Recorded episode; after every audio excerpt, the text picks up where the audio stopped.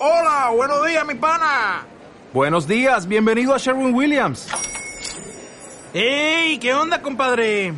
¿Qué onda? Ya tengo lista la pintura que ordenaste en el ProPlus app. Con más de 6.000 representantes en nuestras tiendas listos para atenderte en tu idioma y beneficios para contratistas que encontrarás en aliadopro.com. En Sherwin Williams somos el aliado del PRO.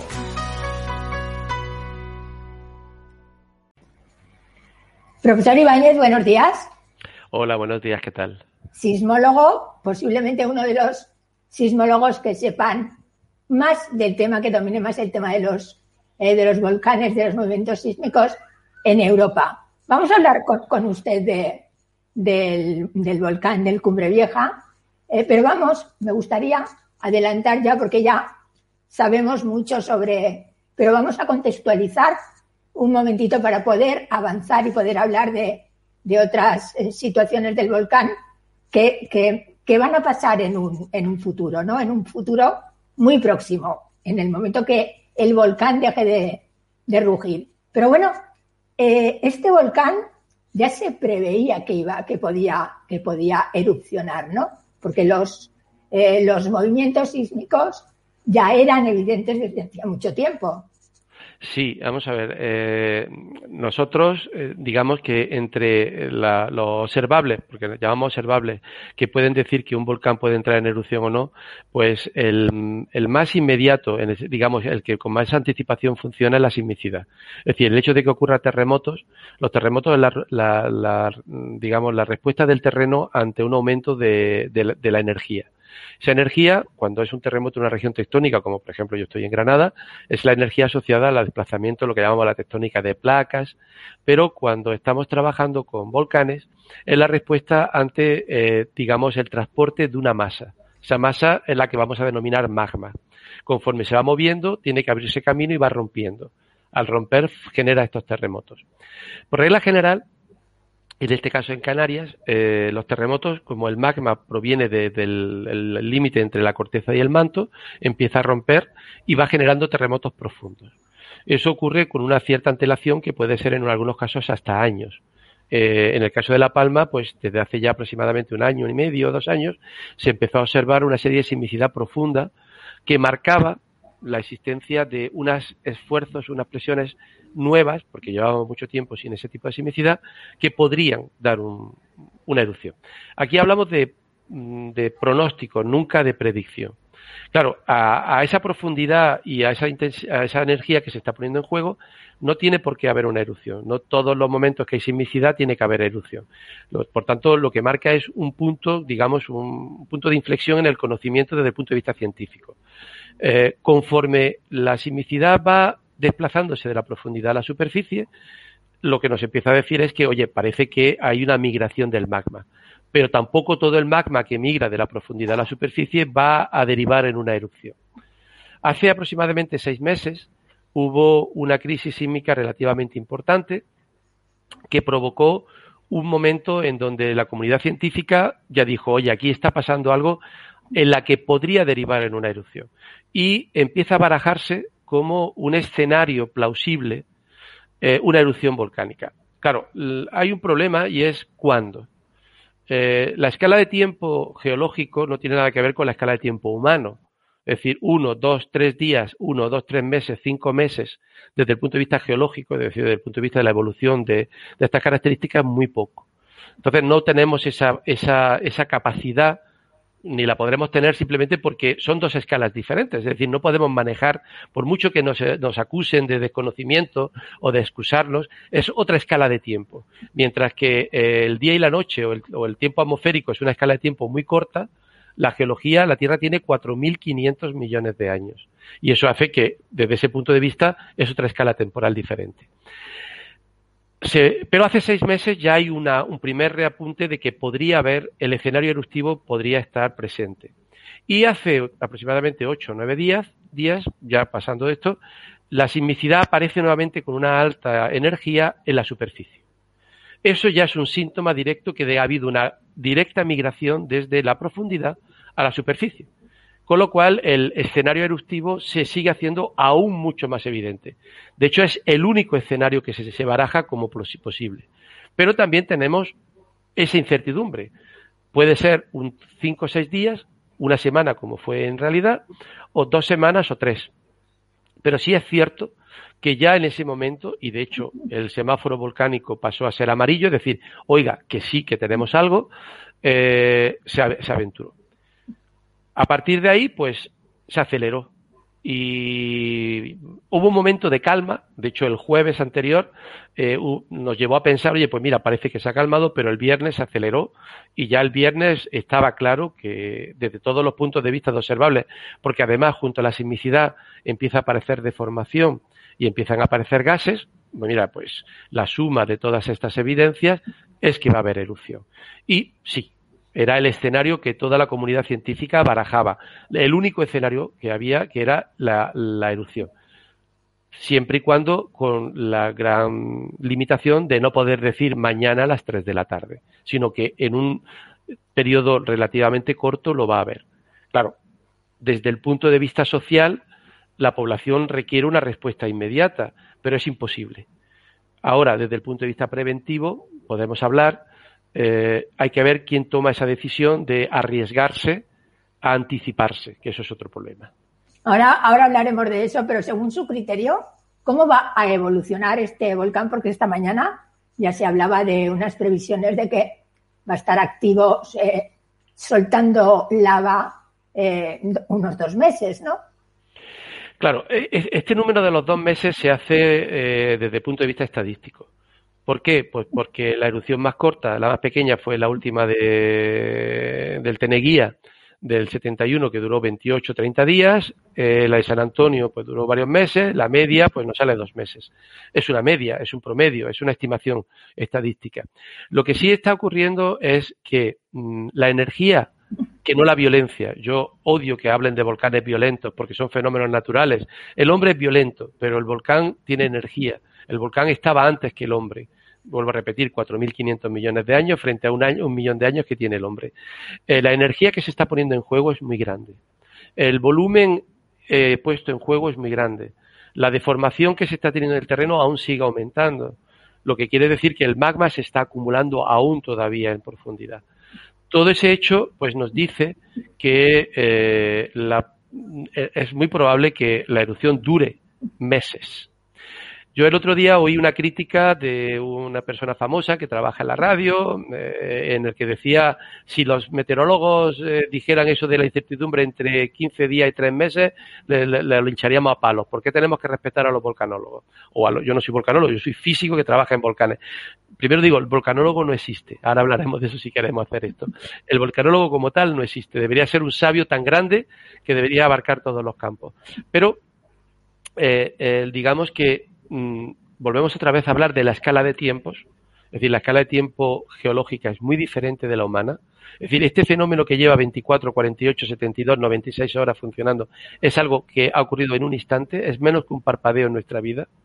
Por tanto, eh, cualquier desarrollo es mucho más lento de lo que nosotros pensamos. Y por otro lado, no vemos. Mm, por mucho que miremos hacia el interior de la Tierra, la única manera de conocer lo que hay en el interior de la Tierra es a través de métodos indirectos. Es decir, es como si estuviéramos intentando mirar qué hay debajo de una mesa y desconocemos nada. Luego tendremos que, si es un gato, hacerle asustar o cualquier otro tipo de cosa. Es decir, necesitamos métodos indirectos que son los que, que en este caso son los terremotos, en otro también puede ser la magnetotelúrica, puede ser la geoquímica, lo que nos dé la evidencia. Por tanto, la previsión de lo que puede ocurrir es, es algo que es muy energético, por tanto, va a durar más, va a funcionar a pulsos, y eso también es otra parte importante. Es decir, habrá momentos en que parece que baja la actividad y volverá a subir. Es decir, va a funcionar a través de pulsos, porque ese es el pulso natural como el pulso natural por el que fue alimentándose y la sismicidad fue a pulsos también. Es decir, va a funcionar a través de pulsos y eso es muy importante. Vamos a ver, eh, llevamos cuatro días hablando de vulcanólogos y ahora me dice usted que no existen. Bueno, quiero decir, es que, mire, la volcanología es la ciencia más multidisciplinar que nos podemos encontrar. En la volcanología cabe la geología en todos sus aspectos, petrología, pero cabe, por ejemplo, la geomorfología, que es la geografía. Cabe la física. Yo soy físico, pero en la física estamos sismólogos, hay que hacen geotermia, hay quien hace gravimetría, hay quien hace magnetismo. Cabe la química en todos sus aspectos, geoquímica de todos los fluidos. Cabe, eh, la, digamos, la biología. Pero en física de la atmósfera, por ejemplo, ahora eh, tenemos que estar en manos de, los meteorólogos para que nos digan cuáles son las direcciones de viento, condicionantes y, digamos, otros efectos. Pero también caben los aspectos sociales, los aspectos psicológicos, caben los aspectos históricos. Son fundamentales los historiadores en nuestro campo para que nos den una evolución y una visión de lo que hay. Dudo que haya una persona que abarque todo este campo a la vez. Llamarte volcanólogo es pretender saber que tú sabes todo sobre los volcanes. Tú tienes una faceta en mi caso es la sismología volcánica. Evidentemente, puesto que trabajamos en volcanes, recibimos formación, conocimiento de otros aspectos, pero yo no me atrevería a hablar de geoquímica, yo no me atrevería a hablar de petrología, yo no me atrevería a hablar de mm, magnetismo, cuando hay otros especialistas en este campo que saben mucho más que yo. Por tanto, yo soy humildemente un sismólogo, una persona que trabaja en terremotos, que lo aplico a volcanes para conocer el interior de los volcanes y luego, pues, uniendo todo, generar un campo general del conocimiento. Por eso creo que el volcanólogo no existe. Que es verdad que llamarnos volcanólogos y tal, bueno, pues por ejemplo, llamarnos a todos geólogos. No, no, el geólogo es una parte muy pequeña de todo lo que es el aspecto del volcán. Y bueno, ni, ni siquiera eso existe, ¿no? Eh, dígame usted, ¿cómo es este volcán? Vamos a ver, este volcán, eh, el hombre le encanta clasificar. Y de hecho hay una, especialidad que se llama taxonomía, que es darle nombres. Y entonces a las erupciones le queremos dar un nombre. En, física eh, no nos gusta tanto ponerle nombres, sino ponerle números. Y eh, hablamos de índice de explosividad, el Volcanic Explosivity Index. Y por tanto, desde este punto de vista de la energía, por ahora este volcán es de baja explosividad porque eh, aunque estamos viendo columnas de humo y estamos viendo mm, la, ceniza, es de una baja explosividad. Es un volcán efusivo, porque lo que fundamentalmente lo estamos viendo emite coladas de lava. Y es un volcán fisural porque va a partir de una fisura. ¿De acuerdo? A partir de ahí, pues ya hay gente que le gusta decir que tiene una componente hawaiana porque se parece a algo de Hawái, estromboliana porque se parece a algo de Stromboli, tiene explosiones de tipo vulcaniana porque se parece a algo de vulcano, y eso es una forma de darle nombres. Pero eh, yo creo que eso es una forma, ya el otro día vi también unos memes diciendo que ya estamos aprendiendo, dejamos de aprender sobre el coronavirus y ahora vamos a aprender muchos términos volcanológicos.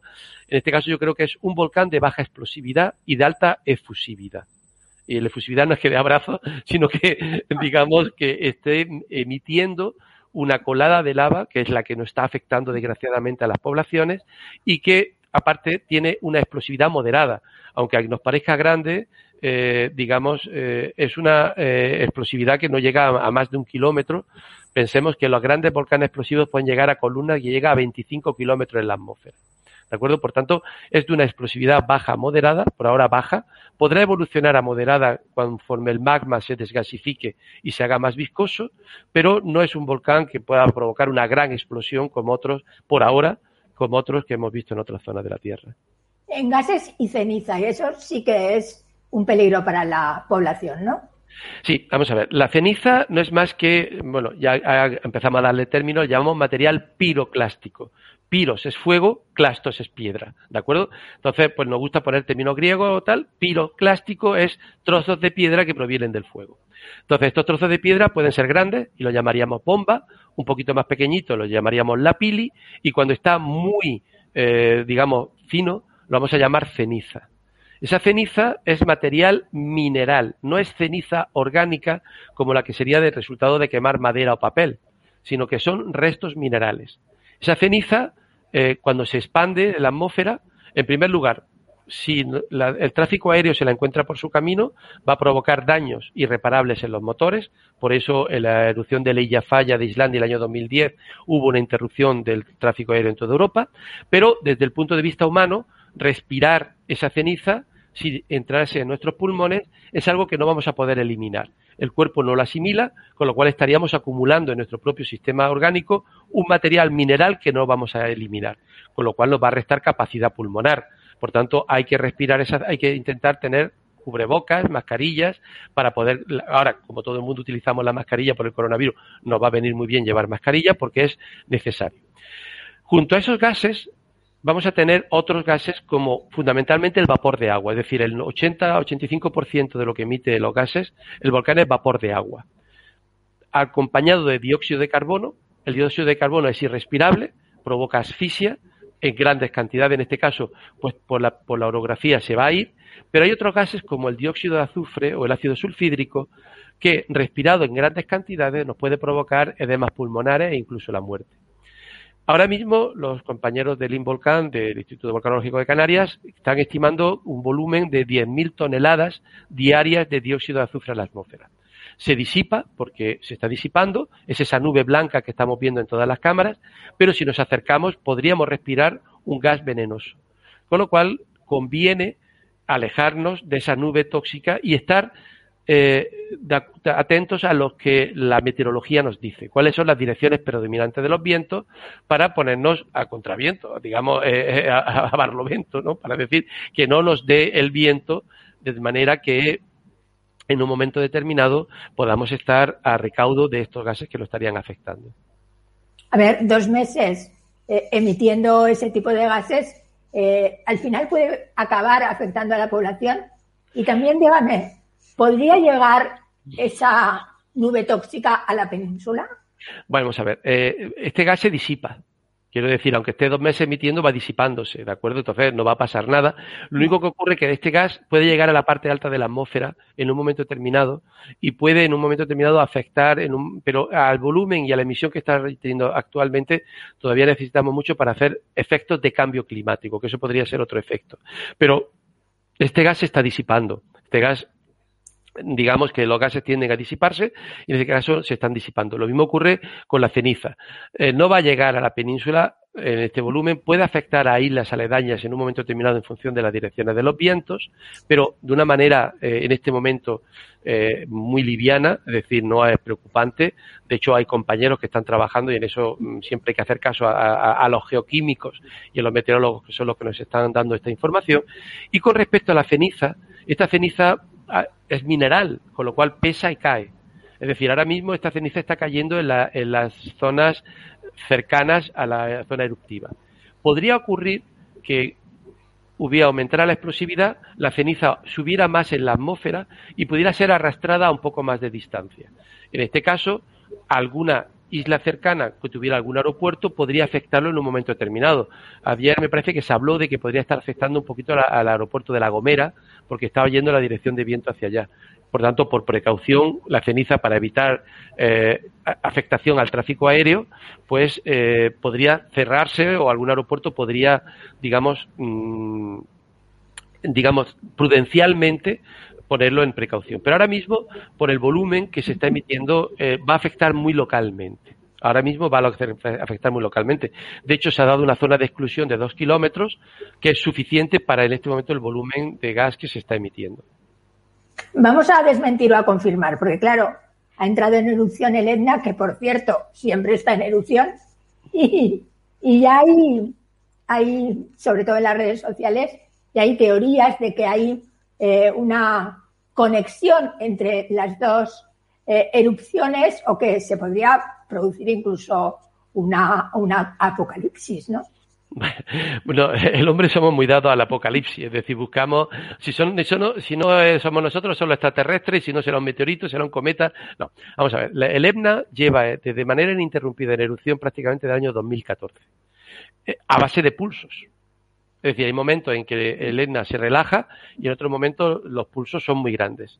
Eh, nuestro grupo de investigación hemos publicado hace unos meses, vamos, pocos meses, un artículo científico en donde estimamos cuál es el volumen de material eh, fundido que tiene. Eh, este, trabajo está hecho en colaboración con investigadores italianos, de, precisamente el Instituto Nacional de Volcanología del Observatorio de en Catania y del Observatorio Vesuviano en Nápoles, y eh, en ese volumen calculamos que hay aproximadamente unos 40 kilómetros de, cúbicos, 40 kilómetros cúbicos de material de lena que se está digamos, almacenando ahí que puede dar lugar a esas erupciones. Y eso es algo que lleva desde el año 2007.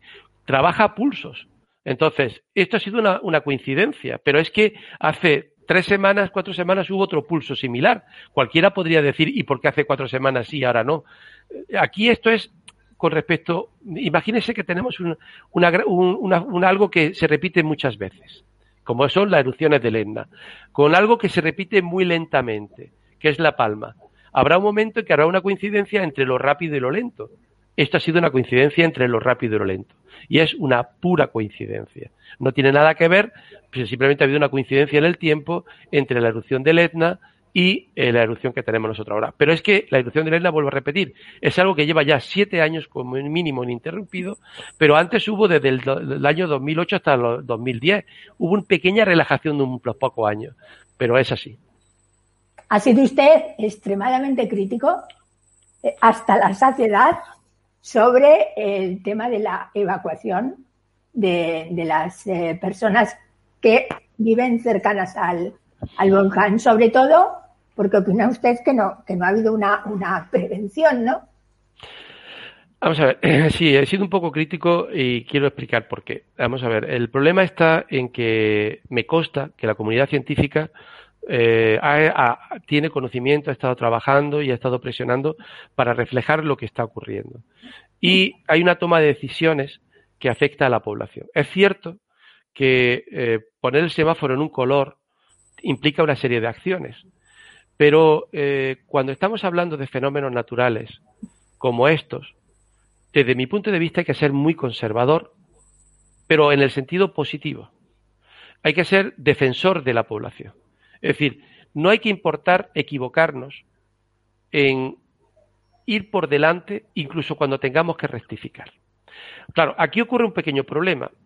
Eso lo vamos a poder hacer si antes la educación ha estado, la población ha estado educada. Y en la cultura mediterránea, en general, es decir, todo el ámbito mediterráneo, solemos ser muy fatalistas. ¿Qué quiere decir? Que no hablemos de la muerte porque vamos a traerla.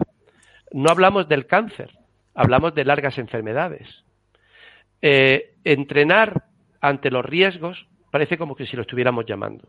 Yo vivo en Granada, en Granada ha habido terremotos, y también he sido muy crítico en la falta de la educación ante la población en caso de terremoto. Cuando tú insistes en que tienes que educar a la población en caso de terremoto desde años, parece que es que tú dices, es que tú sabes que va a haber un terremoto y no nos lo estás diciendo. No, no, sé que lo habrá. Pero si estamos entrenados y si y ese entrenamiento es el adecuado, la respuesta va a ser la mejor. Alertar a la población y decirle en un momento determinado que va a haber una erupción o que puede haberla, aunque luego no la haya, no va a ser un fallo ni del político ni del científico. Va a ser un, elemento que buscamos la protección de la población, no buscamos el protagonismo. Y ahora voy a hacer un ejemplo, si me permite. Por supuesto. Eh, para que se entienda lo que quiero decir. Eh, hace unos años yo estaba en la Universidad de Washington, en Seattle, eh, la costa oeste eh, americana, entre muchos de los fenómenos que puede tener, los volcanes, los terremotos, está la afectación por tsunami de terremotos que pueden ocurrir en Japón, en Alaska, en Chile.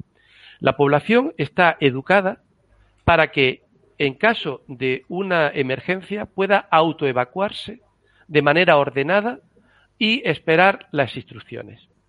En el estado de Oregón, que está entre el estado de Washington y el estado de California, eh, son costas planas, varios pueblos eh, oyeron un ruido tremendo, la vibración de sus cristales, y se produjo una autoevacuación, es decir, no autoevacuación, sino que los colegios montaron a los niños en sus autobuses, fueron a un punto de encuentro, la población que estaba en la zona de la, de la costa fue al punto de encuentro elevado donde había que refugiarse para caso de tsunami, y eh, allí el sheriff, que en este caso es el responsable de la protección civil, buscó información. Al cabo de dos horas se descubrió que no había habido ningún terremoto, que aquel sonido era el estampido sónico de unos aviones militares que estaban haciendo una maniobra y la población volvió ordenadamente a su, a su casa. La noticia que aparecieron en los medios de comunicación fue el éxito de la educación ante los planes de emergencia. No se dijo que cobardes, no se dijo hemos perdido el tiempo, ningún padre histérico fue a los colegios a decir dónde está mi hijo, mi hijo, mi hijo se va a morir, sino que estaban todos esperando en el punto de encuentro de manera ordenada, porque la población había repetido de manera continuada un proceso de auto de evacuación, es decir, había aprendido lo que tenía que hacer. En España, estos planes de autoevacuación cuando se repiten, no se repite, o sea, cuando usted se, eh, su casa se levanta por la noche y va al baño, no necesita encender la luz, porque se conoce de memoria la distribución de su casa, porque lo hace una y otra vez. Los protocolos de evacuación simulacros hay que hacerlos no una vez al año llamando a los medios de comunicación para que vengan y nos vean, sino haciéndolos una y otra vez hasta que lo mecanicemos. Si supiéramos hacer esto, podríamos haber advertido a la población con antelación Señores, hay una probabilidad de erupción. Preparen ustedes no solamente el maletero para las medicinas, porque si hay una erupción, hay una cosa que hay que también advertir a la población. La población no va a volver a esa zona. Hay que reubicar nuevamente a la población. Estas casas destruidas no van a construirse sobre la lava. Ya lo están diciendo los ingenieros, lo están diciendo los arquitectos. Hay que pensar en una nueva ordenación territorial. Si la gente hubiera estado educada, no estamos diciendo que se fueran de esas casas, pero en el momento que con un tiempo la gente sabría haber reaccionado de una manera mucho más ordenada y de una manera mucho más coordinada. Y no hubiera dado miedo a nadie a pasar del semáforo amarillo al naranja e incluso al rojo. Y nos pilló la erupción en semáforo amarillo, que significa algo va a pasar, cuando ya sabíamos que eso algo podría ocurrir pero tenemos ese miedo y tenemos esa falta de que la, población nos vaya a criticar y que estén siempre metiéndose con nosotros. No sé si me explico. Por eso soy crítico. Soy crítico con las autoridades, pero con la propia sociedad. Se explica perfectamente. De hecho, las autoridades nos eh, tratan con tal paternalismo que parecemos niños de tres años, una sociedad que no, que no puede eh, asumir nada. Mire usted, yo ayer miraba dos fotos la de la del el, Cumbre Vieja y la del Etna, y veía la ladera del Etna absolutamente sin ninguna eh, eh, casa, sin ninguna urbanización, sin nada, y veía la, del, la ladera del Cumbre Vieja lagada de casas desperdigadas, de... Es que a lo mejor la población no estaba informada y creía que el Cumbre Vieja no iba a volver a erupcionar jamás? Bueno, eh, estamos otra vez en, lo que es la educación, ¿no? Es decir, en conocer nuestro entorno. Yo no, no voy a criticar, es decir, la isla de La Palma ha tenido erupciones, pero claro, ¿qué ocurre? En el Etna las erupciones son muy frecuentes. Luego, la percepción del concepto natural de dónde vivimos en un volcán, el, el siciliano sabe cómo es el Etna. Pero no, vamos a no criticar La Palma. Vamos, vámonos al Vesubio. El Vesubio, la última erupción que entró en lugar fue en 1945. En eh, la erupción de 1945, además, tuvo la mala suerte, entre comillas, que fue durante el momento en que los aliados están entrando en Nápoles y eh, están produciendo, digamos, el avance de, las tropas aliadas en contra de las tropas nazis. Por tanto, esa erupción pasa desapercibida totalmente. El Vesubio tenemos Pompeya y otras muchas erupciones altamente energéticas. Actualmente, la población vive en la falda del Vesubio. Hay un millón de personas que están construyendo en torno al Vesubio. Ese millón de personas va a ser, aquí estamos evacuando a 5.000 personas y estamos viendo una gran tragedia. La erupción del Vesubio va a afectar a centenares de miles de personas. Y estamos en el mismo país, Nápoles y Sicilia. Estamos en el sur de Italia, no pensemos norte y sur, sur de Italia, concepto mediterráneos puros. Pero se nos olvida todo. Tenemos muy mala memoria. Por otro lado, evidentemente, si la última erupción que ocurre en La Palma es la del Teneguía en el 71 y todo el mundo habla de una erupción muy bonita, tal y cual, pues se nos queda en la memoria que todas las erupciones canarias van a ser como la del Teneguía. La erupción de, Timanfaya sepulta a un pueblo completo, que es Yaiza, completamente sepultado, y es trasladado. Eh, pero tenemos erupciones muy violentas, antiguas, en la isla de Tenerife, y siempre nos referimos pues a la de Garachico, la de la del, otra serie de erupciones pequeñitas. ¿Por qué? Porque siempre queremos pensar en lo más fácil, lo más conservativo.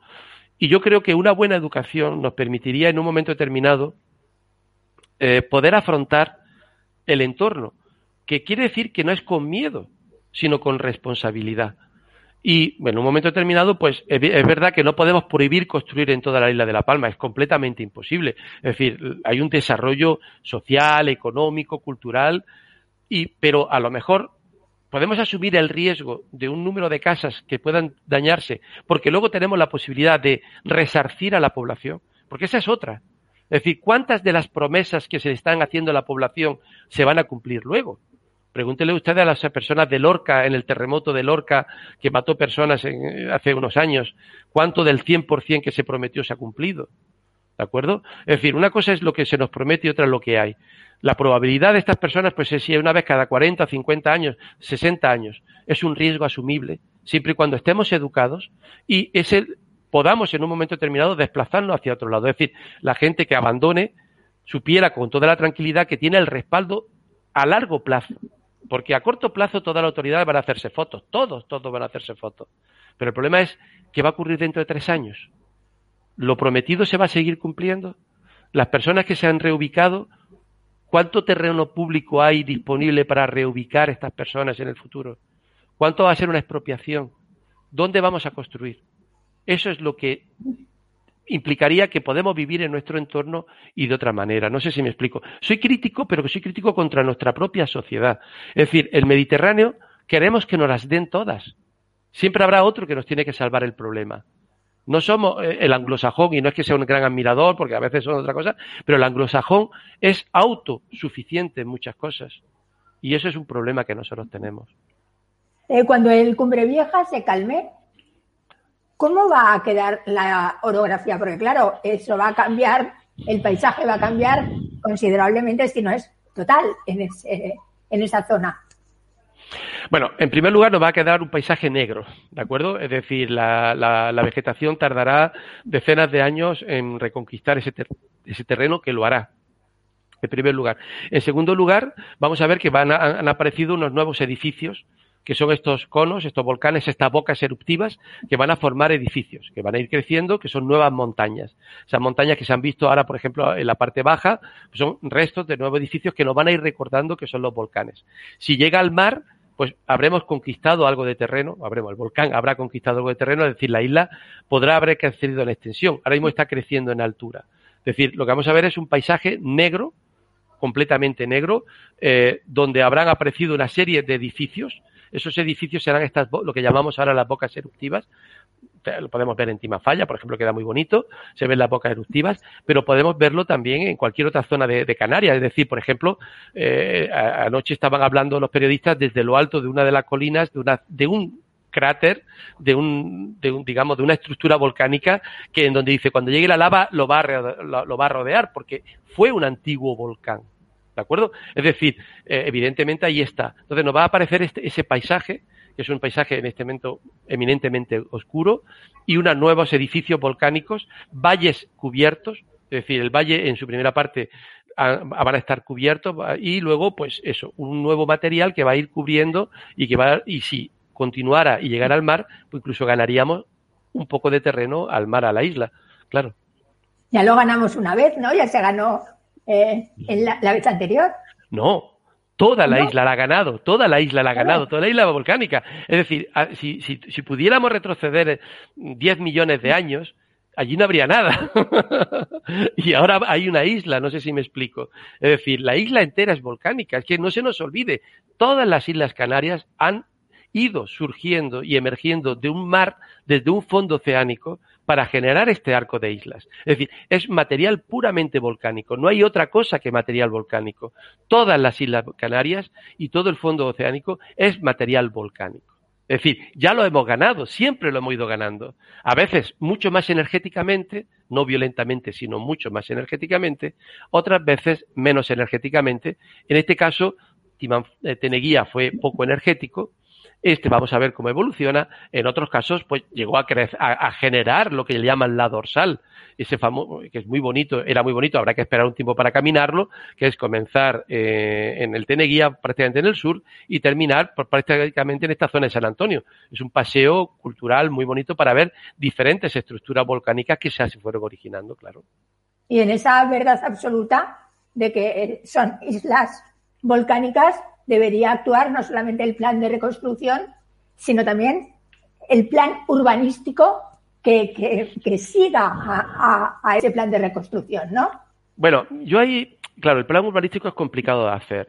Lo que pasa es que no puedes construir pensando en que en algún momento puede ser destruido. Es la mayor o menor ordenación, o sea, no puedes prohibir que la gente construya. Eh, hay una, la, la, gran ventaja que tiene en este caso las Islas Canarias es una concienciación de la naturaleza.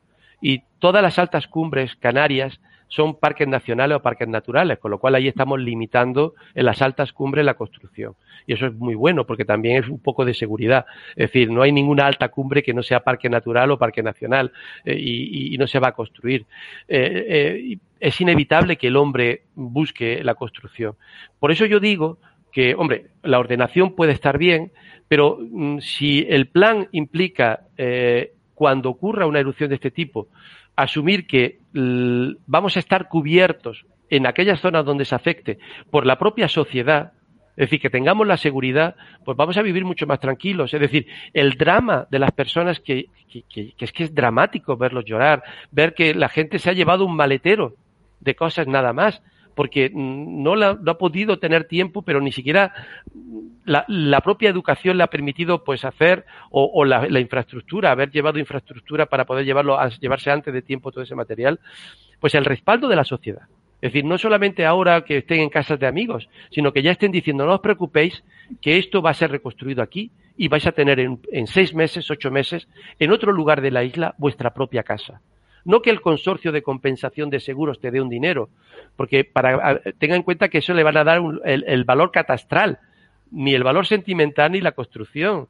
Entonces, es algo que te digan, no, no, vale, asumimos, esto es lo que hay, pero luego vamos nosotros como sociedad, como Estado, como Europa, vamos a apoyar a estas personas para que se reubiquen en otro emplazamiento. Yo creo que es mucho más importante saber que existe ese respaldo social, porque es inevitable, pero no podemos, porque el hecho de que sean volcánicas, decir que no se viva, sino vivir porque las erupciones no van a cubrir de golpe toda la isla, va a afectar, aunque parezca mucho, a un lugar determinado, 400, 500, 1000, 1000 casas, 2000.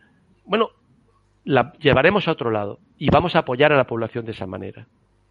Eh, ¿Cuánto se sabe? Me salgo un poquito del tema, pero me parece una, pregunta que me produce eh, mucha curiosidad. ¿Cuánto se sabe de, las entrañas de la Tierra, de la reacción de las entrañas eh, de la Tierra a pesar de la tecnología de la que disponemos? Se sabe mucho poco, claro, porque si hay que analizar este tipo de eventos cuando se producen, es bastante difícil, ¿no? Evidentemente, el, primer gran problema que tenemos es que mirando para adentro eh, no es transparente para nuestros ojos y para, digamos, lo que llamaríamos la luz electromagnética, que es lo que nos permite ver, ¿no? Entonces, eh, la ciencia y tiene que utilizar métodos indirectos. Y ahí la sismología, por eso en ese caso los sismólogos eh, tenemos un, papel fundamental, es la mejor herramienta. ¿Por qué? Porque utilizamos las ondas sísmicas de manera parecida a la que utilizamos la luz para ver. Es decir, igual que nosotros vemos un objeto porque la onda rebota, la luz rebota en ese objeto y nos llega a nosotros y podemos ver, yo estoy viendo la pantalla, estoy viendo el ordenador, estoy viendo otra serie de objetos, es simplemente la reflexión de la luz sobre ese objeto que me llega a los ojos. Las ondas sísmicas tienen las mismas características de propagación de ondas que la luz y son capaces de iluminarnos el interior de la Tierra. Entonces, utilizando la propagación de las ondas sísmicas en el interior de la Tierra, podemos ver ese efecto de rebote, porque cuando nosotros estamos viendo un, objeto, lo que estamos viendo es la reflexión de la luz en ese objeto. Luego, nosotros viendo cómo las ondas sísmicas se reflejan o cómo se mueven en el interior de la Tierra, en esa reflexión podemos iluminar y diseñar cómo es ese objeto. Por eso, cuando yo dije, por ejemplo, que recientemente hemos publicado un artículo que hemos dicho cuál es el volumen estimado del magma en el Etna, lo que hemos hecho ha sido utilizando, en este caso, pues eh, aire comprimido en el mar, lo hemos mandado a muchas direcciones en el interior del Etna, hemos recibido el rebote y en función de cómo era el rebote, hemos visto las características del interior.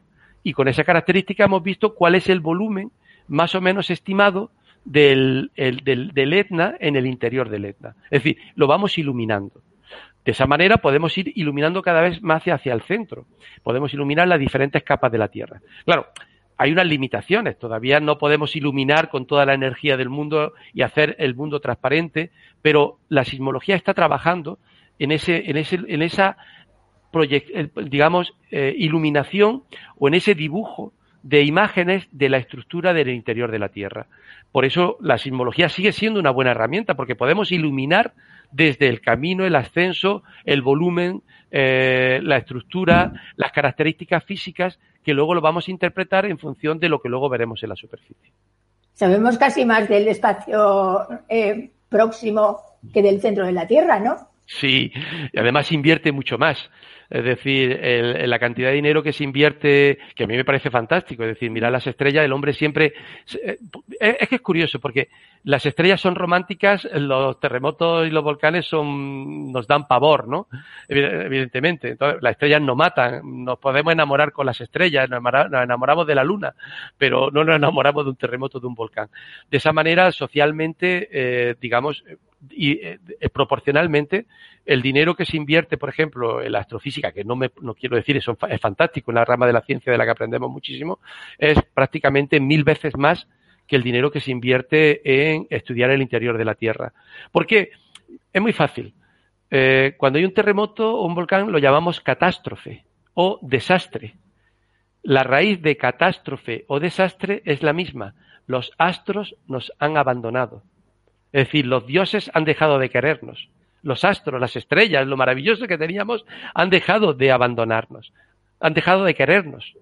Entonces, con eso decimos todo. Es decir, parece que estamos eh, trabajando. En, el hombre sitúa el infierno en un volcán.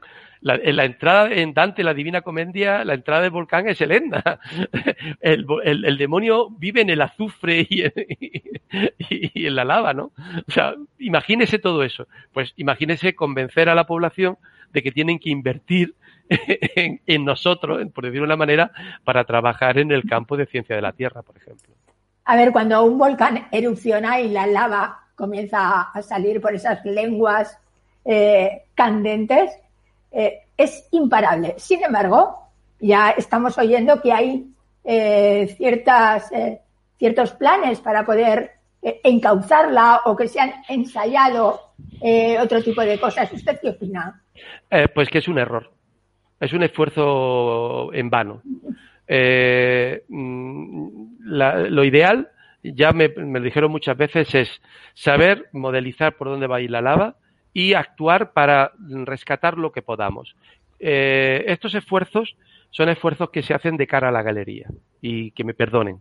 Eh, se han hecho, por ejemplo, en el Etna, donde ha habido muchas coladas de lava, se tiraron bloques de hormigón eh, hay una, una, en una primera de la colada pasó al lado de una casa, la segunda colada de lava eh, iba a pasar nuevamente al lado de la casa, se tiraron unos bloques de hormigón y lo único que hicieron es que una pequeña lengua de lava se eh, desviara y destruyera esa casa. El dueño de la casa, y yo tengo la foto, eh, puso en su pared gracias gobierno. Es decir, gracias gobierno, porque gracias a poner esos bloques, lo único que consiguió fue una pequeña divertir levemente la lava, levemente, porque al final la lava, para, pensemos en una cosa, eh, la lava, si hacemos un agujero, eh, con excavadoras, ¿cuánto vamos a poder profundizar? ¿Uno, dos, tres, cuatro metros? El frente actual de lava puede tener ocho o nueve metros. Cuando cubre ese agujero, los ocho o nueve metros, seguirá fluyendo por encima. ¿Qué vamos a hacer? ¿Retrasarlo dos horas, tres horas? ¿Cuánto esfuerzo nos ha supuesto realizar ese fenómeno? no ha habido en este momento ninguna, ninguna acción en ninguna parte del mundo en donde la acción humana haya podido parar la lava. Eh, los santos, con perdón, no quiero ser irreverente, San Gennaro ponía en Nápoles un crucifijo en un lugar y como no se le paraba al día siguiente lo ponía más atrás. Cuando se para, San Gennaro paró la lava, pero es que se paró en el puerto de lo que es actualmente Nápoles, en una zona plana.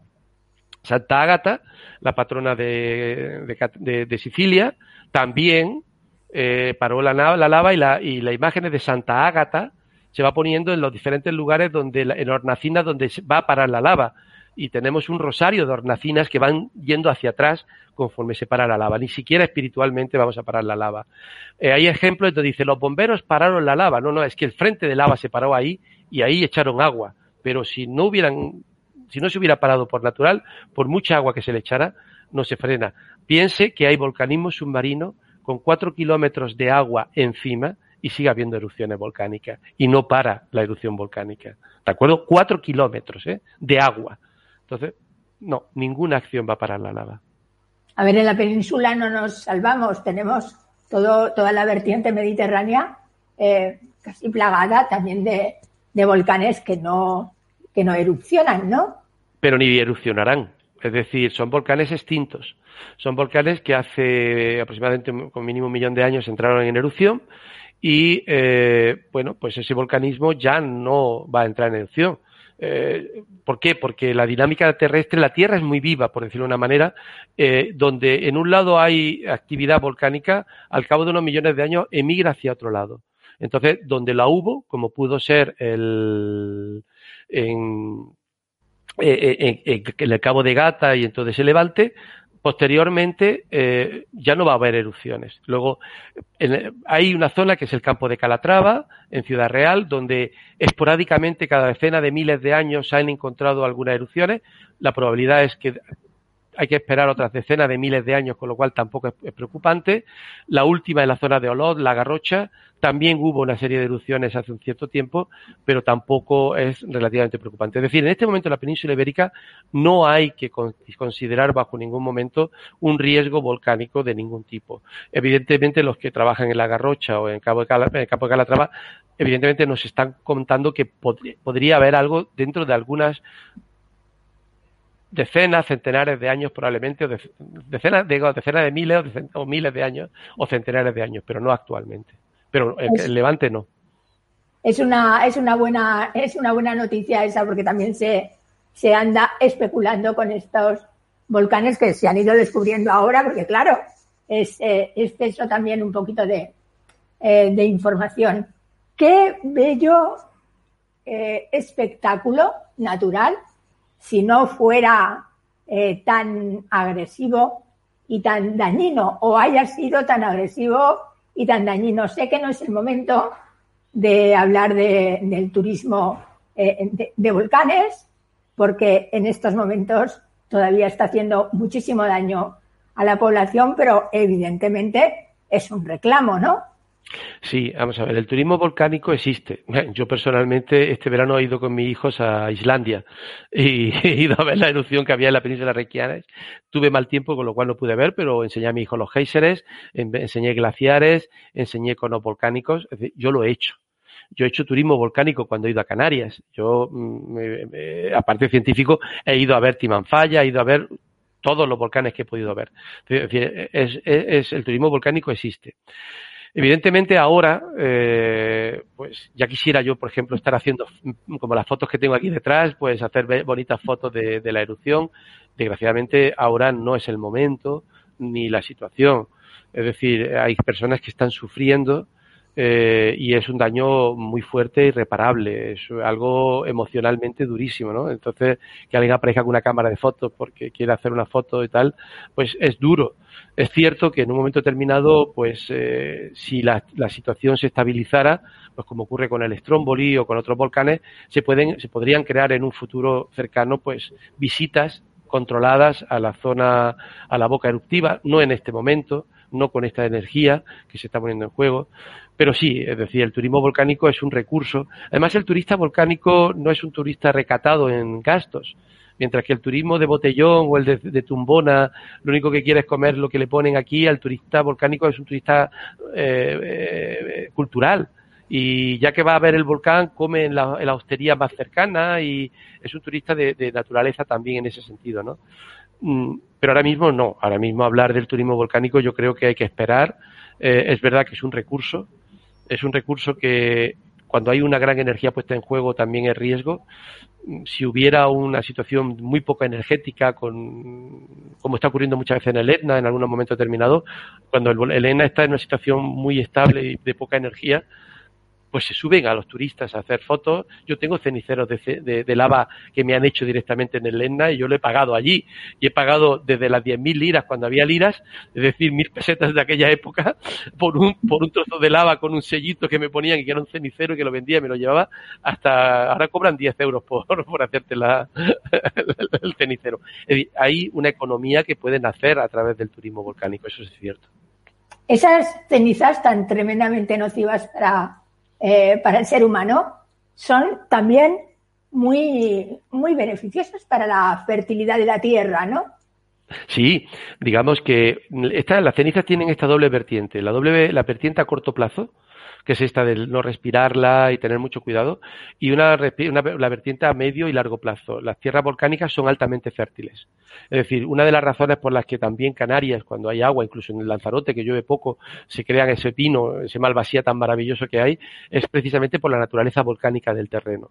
La Campania, en Nápoles, es una de las zonas fértiles más fértiles de Europa, precisamente con, por la contribución de eh, la ceniza volcánica del Vesubio en toda su faceta eruptiva a lo largo de todo el tiempo. Por tanto, la ceniza es un material altamente fértil que ahora puede estar dañando, pero que nos está enriqueciendo en los campos de cultivo para el futuro. Hay que mezclarlo, hay que labrarlo, porque si se lo dejamos encima, no se labra y se deja endurecer a través de la lluvia, es una costra muy dura. Pero si se mezcla y se labra, esas tierras serán unas tierras que tendrán una mayor eh, riqueza y una mayor fertilidad. Eso sin lugar a dudas. El 10 bocas eh, con movimientos sísmicos todavía y también con esos abultamientos en la tierra que ustedes consideran que es eh, síntoma de que hay todavía muchísima lava eh, por salir. usted nos lo ha dicho, es un, es un volcán que no es excesivamente peligroso, pero es muy bravo, ¿no? Sí, vamos a ver, cuando digo ahora mismo, digamos, los volcanes pueden evolucionar. Ahora mismo, primero, tiene una gran energía acumulada y esa gran energía acumulada que tenemos lo que va a hacer es eh, buscar una salida y una salida con gran energía. Una vez que ya va saliendo, puede también evolucionar a hacerse más viscoso y conforme va siendo más viscoso también va alcanzando un mayor nivel de explosividad. Es decir, este volcán no tiene por qué quedarse como está y puede también derivar hacia un volcán un poco más explosivo. Por tanto, sí, es un volcán de alta energía, es un volcán que eh, no, ha no ha hecho más que empezar. Ante la pregunta cómo está el volcán, está en su estado inicial, va, puede evolucionar eh, y, eh, bueno, vamos a ver que va a tener diferentes momentos en donde aumente la explosividad, donde aumente la emisión de materiales de ceniza y en otros momentos donde parezca que está mucho más relajado y más efusivo. Pero es un volcán que sí, ahora mismo hay energía y material susceptible potencialmente para seguir dando eh, mayor cantidad de, material en la superficie. Es una pregunta muy, muy atrevida y, y desde el desconocimiento, pero ¿podría la lava encontrar salida por otras partes de la isla? Eh, actualmente la probabilidad es que no. Es decir, la lava, como es una lava que llega desde el manto y se viene enfilando a través de una debilidad estructural que ha encontrado, eh, digamos que el punto de salida es en esa zona. Lo que sí es cierto que puede migrar hacia el norte, digamos, dentro de la, de la fracturación en su entorno. Es decir, no tiene por qué ser una única línea recta, puede encontrar otras zonas estructurales de debilidad, todo en ese mismo entorno. ¿Por qué? Porque a la vez que la lava está saliendo, se está acumulando. Y al acumular aumenta la presión, con lo cual está haciendo de tapón. Pero si por debajo tenemos el, magma, digamos que está presionando, si nuestro tapón que se ha puesto aquí arriba ya nos deja salir, vamos a buscar lateralmente por dónde salir. De tal manera que, aunque ahora mismo la boca central esté aquí, cuando haya crecido suficiente y su peso sea muy elevado, es probable que ese peso actúe para mitigar el efecto eruptivo. Si aún tenemos suficiente energía, vamos a buscar emisiones fuera de ese tapón central, ¿de acuerdo? Porque es la relación entre presión de fuera y presión de dentro. Mientras la presión de fuera era poco, salió en un momento determinado, conforme vamos creciendo, vamos sobrepresurizando el sistema y si la presión de abajo sigue creciendo, va a encontrar zonas de mayor facilidad para poder ser emitido. Eh, cuando hablo con expertos como ustedes, que afortunadamente es bastante a menudo, siempre eh, les hago la misma pregunta. Si están ustedes bien coordinados con, las autoridades, con los gobiernos autonómicos, con las, eh, eh, con las instituciones, con, el gobierno, con los gobiernos centrales, si les piden de vez en cuando opinión para crear planes de infraestructuras, para crear planes de desarrollo, no sé si hay una coordinación. Eh, vamos a ver, eh, existen siempre comités científicos asesores para todo, ¿de acuerdo? La composición de los comités científicos asesores, pues a veces se basa en la capacidad científica, el conocimiento, otras veces en la cercanía, otras veces en que alguien se ha dado a conocer más que otros, eh, pero siempre no, no todo el mundo está presente en todos los lugares.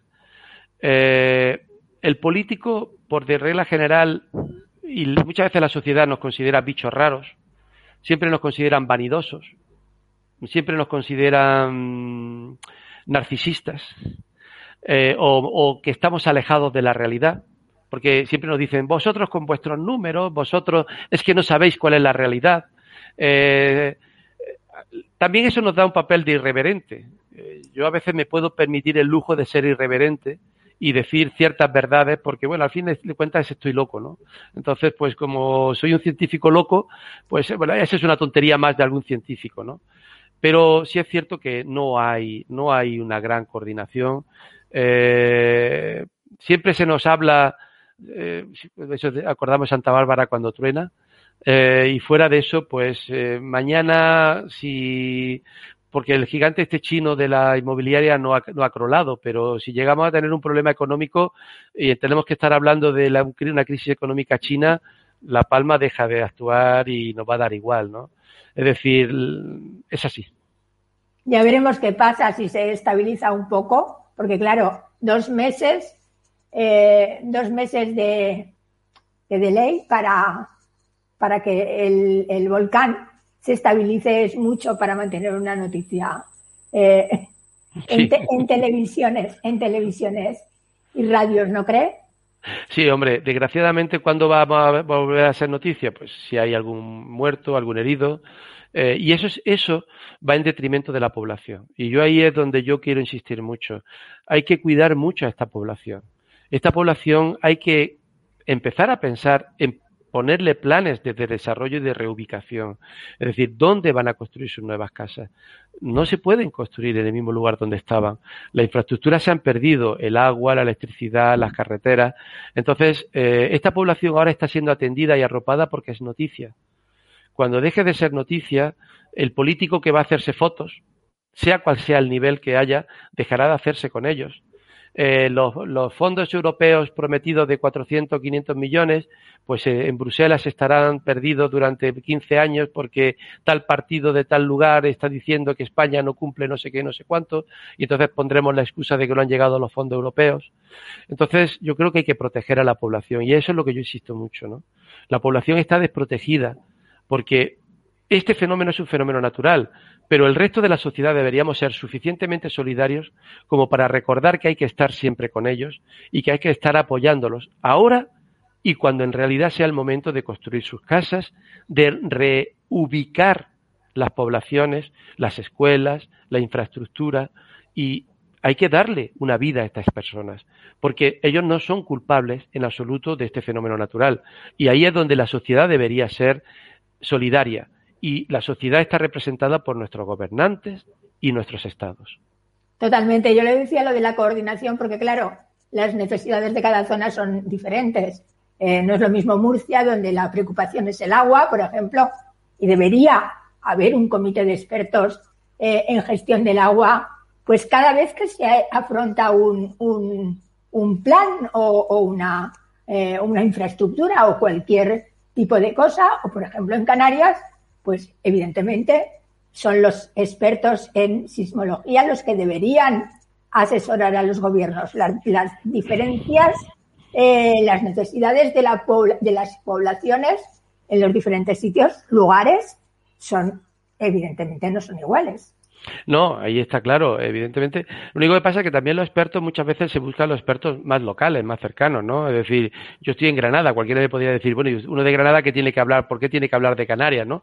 Hombre, porque igual que eh, trabajo en Canarias, pues trabajo en, Italia, trabajo en Islandia, trabajo en he estado en la Antártida, he estado en la Argentina, en México, y a veces resulta paradójicamente mucho más fácil ir a investigar a México o Argentina que en nuestro propio territorio nacional, por lo que sea. ¿no? Entonces, bueno, pues eh, es una cultura mediterránea. Yo en ese sentido el Mediterráneo tiene lo bueno, lo regular y lo malo, ¿no? Eh, pero bueno, así somos.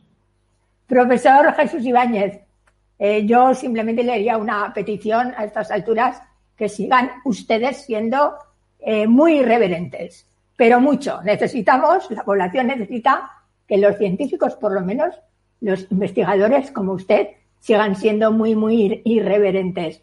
Le damos las gracias por haber estado con nosotros, por contarnos todo lo que nos ha contado, por atreverse a hablar de cosas que todavía no se hablan y le damos las gracias, insisto. Gracias, muchas gracias. Muchas gracias a ustedes por invitarme y bueno, por, estar aquí, por compartir este tiempo y permitirme hablar, que yo soy demasiado parlanchín. Muchas gracias. Muchas gracias.